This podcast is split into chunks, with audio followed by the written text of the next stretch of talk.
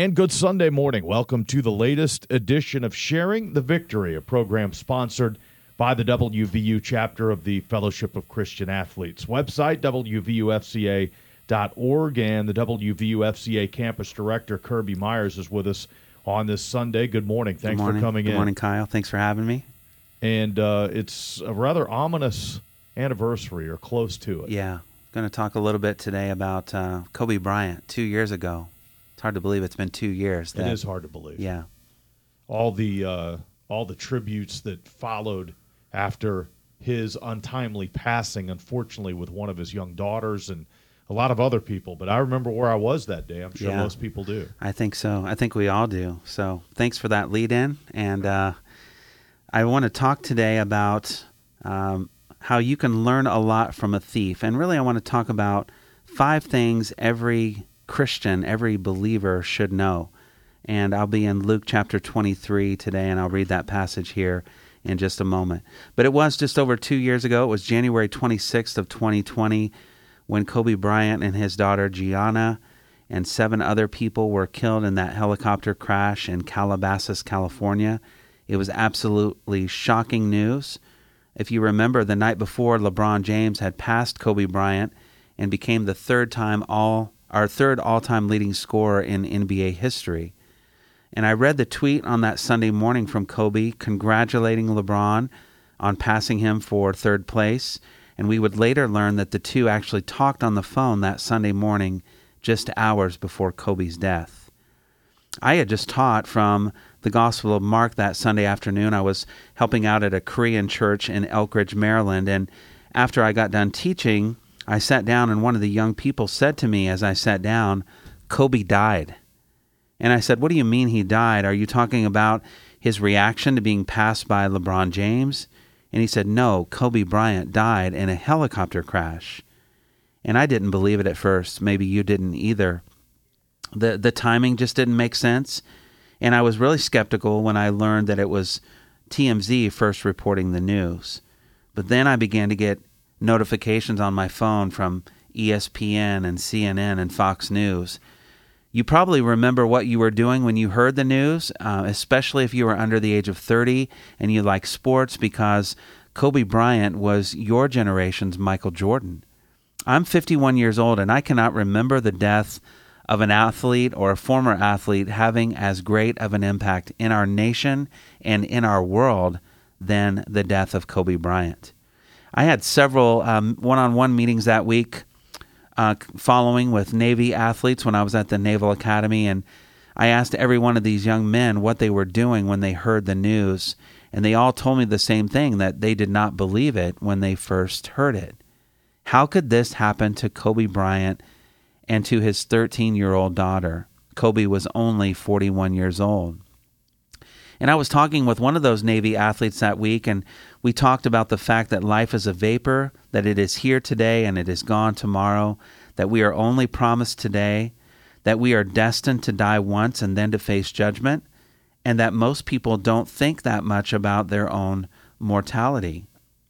We also talked about the fact that neither of us knew Kobe or his spiritual condition, but that if he and the others knew that their helicopter was going to crash, and most likely result in their death, they could have called out to Jesus for salvation in those final moments and received the forgiveness of their sins and everlasting life.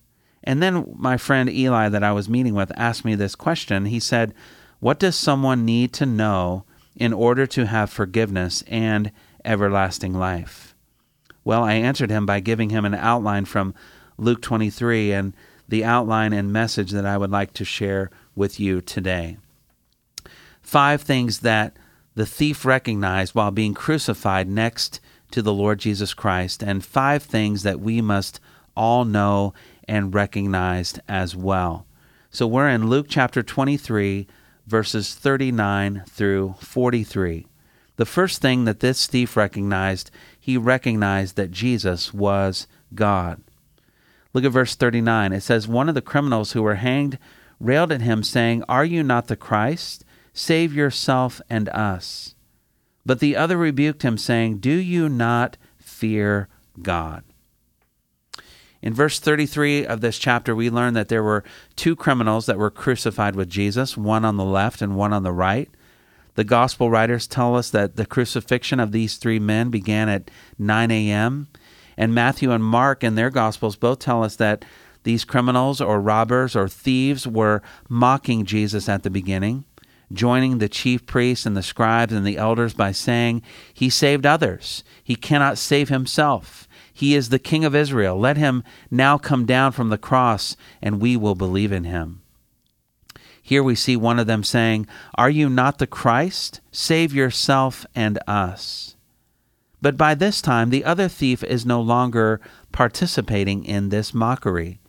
In verse 40, we read that the other answered and rebuking him said, Do you not even fear God?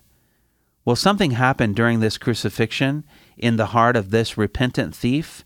And let me tell you what happened. There is only one explanation God changed his heart. God, by his grace, because he is rich in love, because he is abundant in mercy, reached down and took this man's heart of stone and replaced it with a heart of flesh, and enabled this vile criminal to see that he was not being crucified next to an ordinary man he was being crucified next to God Himself, God incarnate, Emmanuel, meaning God with us. And that is exactly who Jesus was. He was God in the flesh. Jesus claimed to be God throughout his entire ministry. In John chapter 5, Jesus said, My Father is working until now, and I myself am working. And for this reason, the Jews were seeking to kill him because he was calling God his own Father, making himself equal with God. In John chapter 10, verse 30, Jesus said, I and the Father are one. And we read the reaction in verse 31 the Jews picked up stones again to stone him, and they did this because they believed he was committing blasphemy, saying, Because you, being a man, make yourself out to be God. Friends, this repentant thief recognized who Jesus was. He recognized that Jesus was God, and so must we.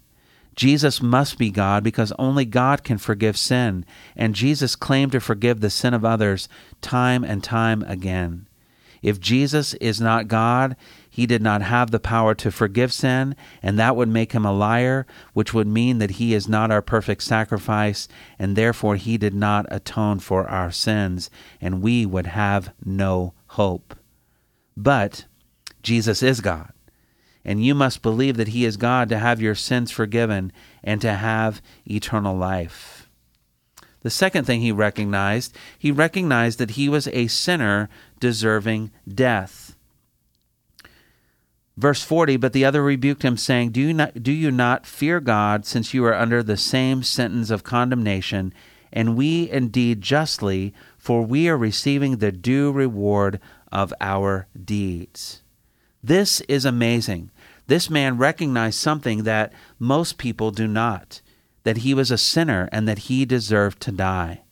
I love his recognition here of his own sin and depravity. This is no ordinary criminal. He is more than just a thief or a robber. This man is most likely a murderer, part of the insurrection with Barabbas, if you've know, heard that name before. And that is why he is being put to death by crucifixion at the hands of the Romans. This man is saying something like this Hey, we are murderers, and the punishment for our crime is death, death by crucifixion, and today we are getting what we deserve. Oh, that all of us listening today would come to that realization. Oh, that every sinner we encounter would come to that realization that all have sinned and have fallen short of the glory of God. I have talked to people who before who claim that they have never sinned or who do not believe in the concept of sin or who will not admit that they have sinned but or who will admit that they have sinned but not as bad as other people but not this man. He is bleeding to death. He is fighting hard not to suffocate. And while facing this awful and brutal death, his eyes are open to the weight of his own sin.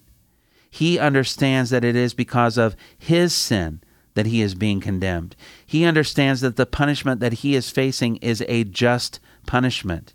and he understands that he is getting exactly what he deserves. Friends, we must all come to this realization, and if you have not yet, today would be a great day to do so.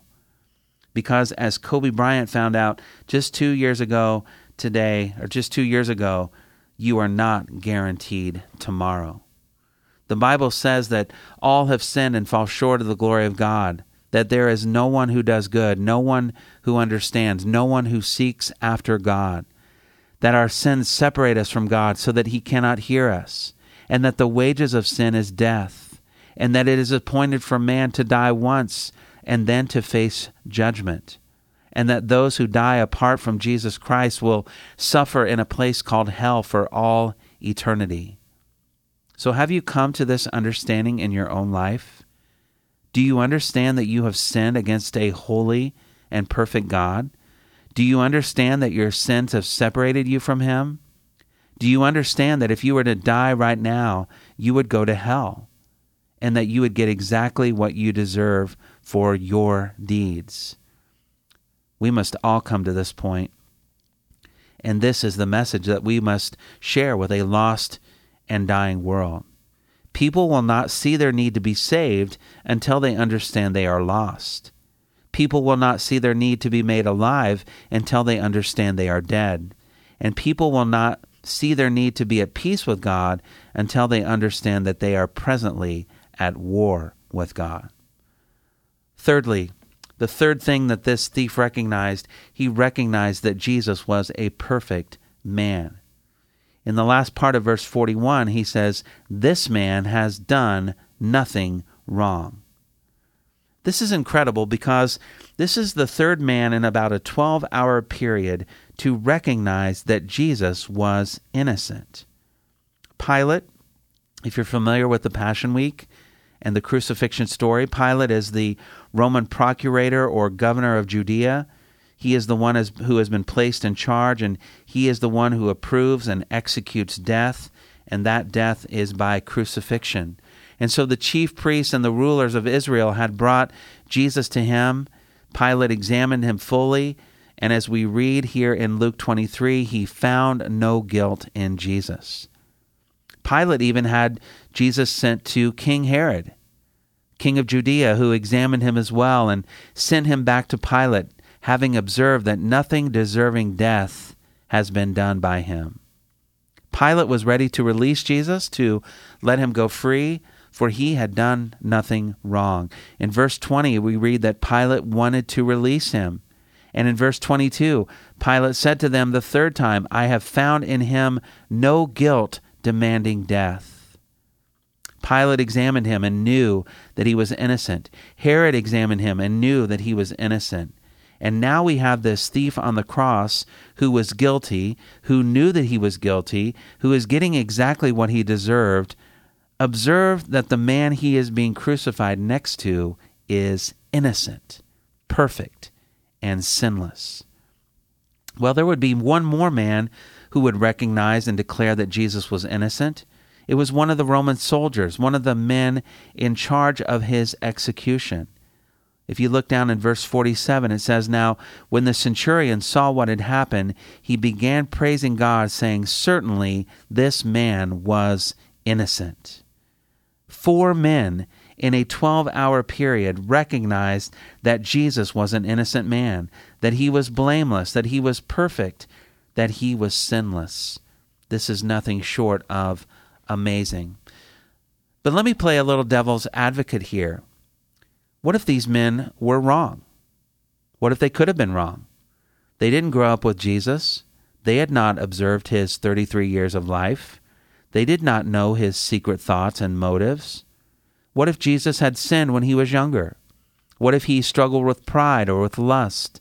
What if he got angry with his brothers? What if he disobeyed his earthly parents? Well, those four men who claim that Jesus was innocent could have been wrong, but God cannot be wrong. And he tells us here in his word, in his God breathed, inerrant, infallible, authoritative, and holy word, that Jesus did not sin one time. Paul tells us in 2 Corinthians 5:21 that God made him who knew no sin to be sin for us. Peter tells us in 1 Peter 1 21 to 22, For you have been called for this purpose, since Christ also suffered for you, leaving you an example for you to follow in his steps, who committed no sin, nor was any deceit found in his mouth. John tells us in 1 John 3 5, You know that he, Jesus, appeared in order to take away sins, and in him there is no sin. And finally, the writer of Hebrews tells us in Hebrews 4:15, "For we do not have a high priest who cannot sympathize with our weaknesses, but one who was tempted in all things as we are, yet without sin." Those four men could have been wrong, but God cannot be wrong, and he tells us over and over in his word through the men that he inspired and superintended to write his word that Jesus did not sin, not one time. Jesus never had a lustful look. He never had an evil thought. He never told a lie, not even a white lie. He never had a prideful moment, and he never disobeyed his earthly parents. Jesus went to the cross as our sinless substitute. He is the perfect Lamb of God without sin or blemish. We read in Scripture that God saw the sacrifice of his one and only Son, and he was satisfied. The Bible tells us that it pleased God, it pleased the Lord to crush him, putting him to death. Because he was the perfect Lamb of God that God sent to take away the sins of the world. Friend, you must believe, and I must believe, that Jesus lived a perfect and sinless life, that Jesus and Jesus alone did this. Christian, you and I must tell others about the sinless Savior, about the only man to have ever lived a perfect life. And we need to defend this. We need to declare this, and we must be willing to die for this truth. If Jesus sinned just one time, we have no hope. We would still be in our sins and we would all be on our way to hell. I believe the Bible. And I believe that the sinless Son of God bore our sin in his body on the tree, and by his stripes we are made whole, healed from the disease of sin. The fourth thing this thief recognized, he recognized that Jesus would overcome death in verse 42, he said, Jesus, remember me when you come into your kingdom. I am so thankful for Luke and for his gospel. This is the only gospel that includes this conversation that takes place between this repentant thief and Jesus. I am so glad we can read of this account.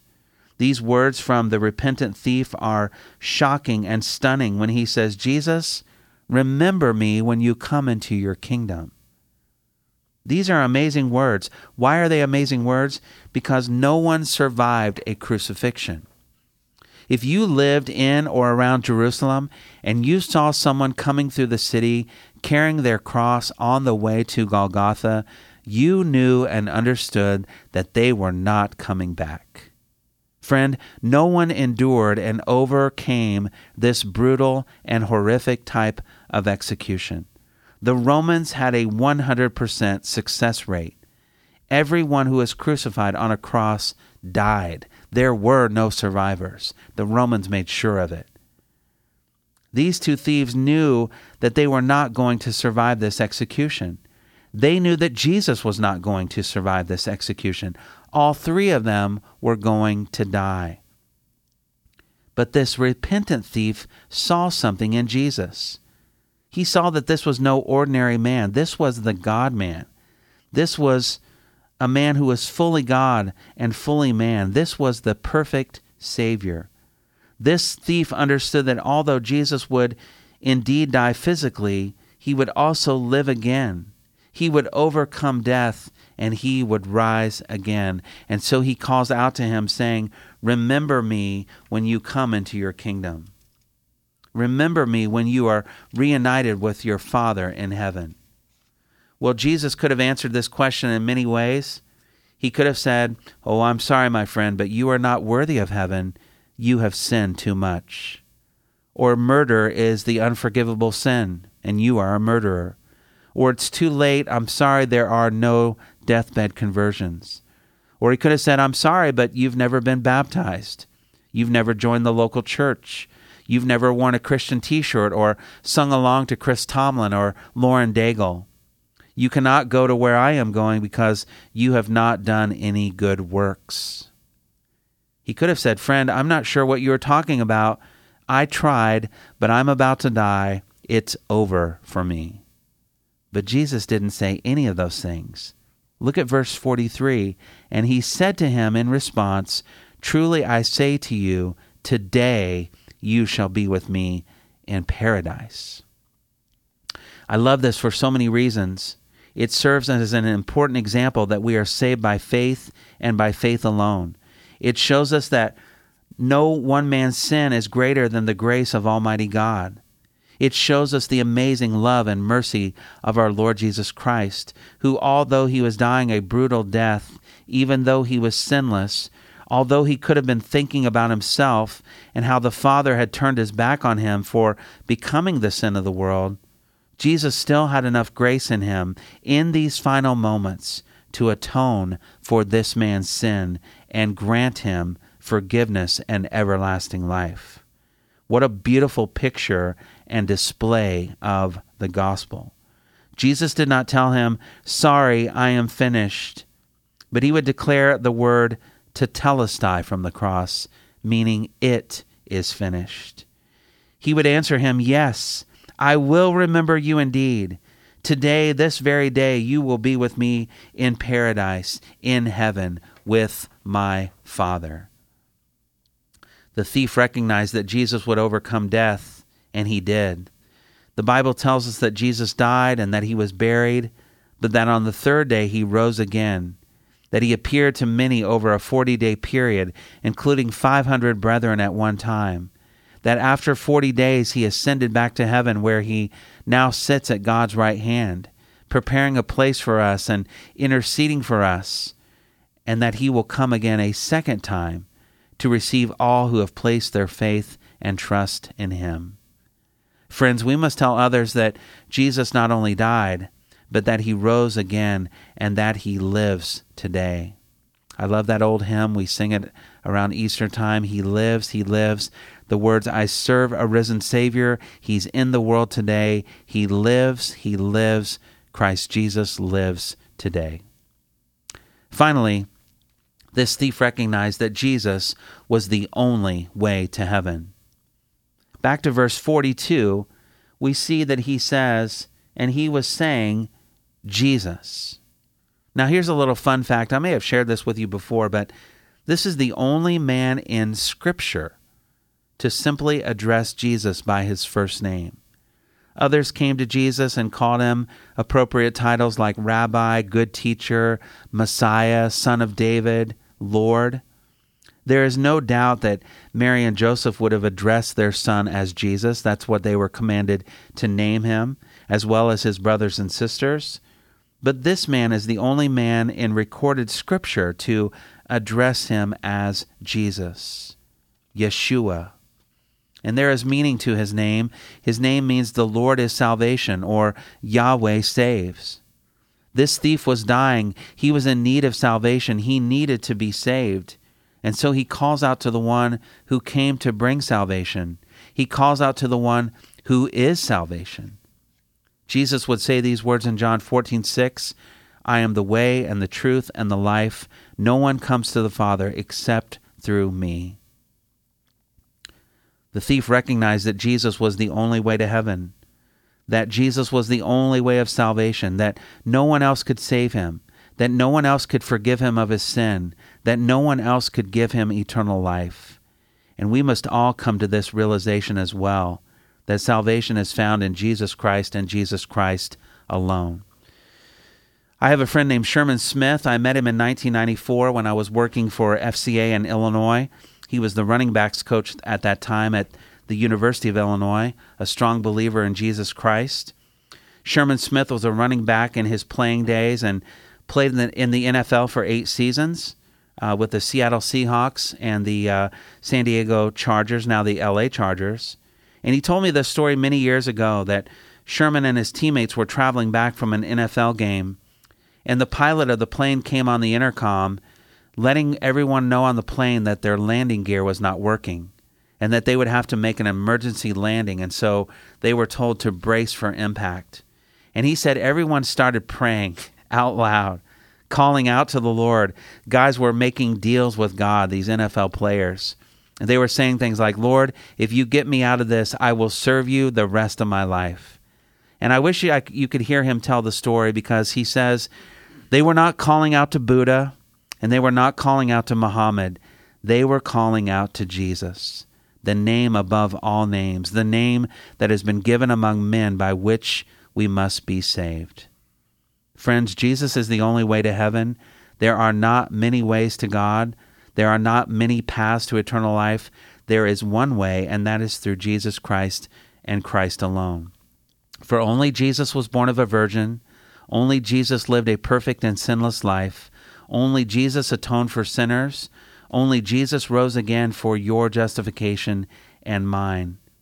And only Jesus is seated at the right hand of God. There is one seat at God's right hand, and it is occupied by, occupied by Jesus alone. Are you trusting Him today? Have you placed your fi- faith in Christ and Christ alone? Today is the day of salvation. None of us are guaranteed tomorrow. Life is a vapor. It is here today, it is gone tomorrow. So don't think that you have all the time in the world, that you will just come to Jesus when you are good and ready, or that you will have an opportunity to be crucified next to Jesus one day, just like this thief, because that is not going to happen. Two years ago on a Sunday morning, I was working at the Naval Academy, and one of our midshipmen, his name was Duke Cirillo, was running. He was a sophomore. He was running the, the PRT, the physical readiness test, running a mile and a half that they had to do every semester. And this young man, who was in good shape, had a heart attack, collapsed, and was pronounced dead at the hospital. He was 21 years old, and they buried him in Annapolis the following Friday. What a great reminder that today is the day of salvation, and so trust Jesus today while it is still called today. Father, thank you for your word. Thank you for this incredible narrative, this conversation that took place between Jesus and this repentant thief. Thank you that even in his final hours, he could reach out and call on the mercy of God and be saved and be forgiven of all of his sin. Lord, may we know that today is the day of salvation. We pray in Jesus' name. Amen. I uh, I take it that that plane landed. It did. Sherman Smith was fine, and uh, everybody else was fine. Yeah, and I, am not sure that all those guys followed through on their uh, commitments, to, you know, to to serve you know God the rest of their days. I bet some of them did. Yeah, probably so. Probably which is so. which is okay. Yeah, which is uh, good. I mean, you hate to have something like that happen, but um, I bet I have a feeling some of them. Did. A real wake up call for sure. Yeah, absolutely. All right, great story, great message from Kirby Myers campus director of the WVU FCA. And uh, you can get more from him, learn more about the staff, WVU FCA, Kirby and uh, Teresa Igono. We encourage you to go to the website, WVUFCA.org, to learn more. And on this Sunday morning, this is Sharing the Victory, a program sponsored by the West Virginia University chapter of the Fellowship of Christian Athletes on 104.5 FM, 1440 AM, WAJR.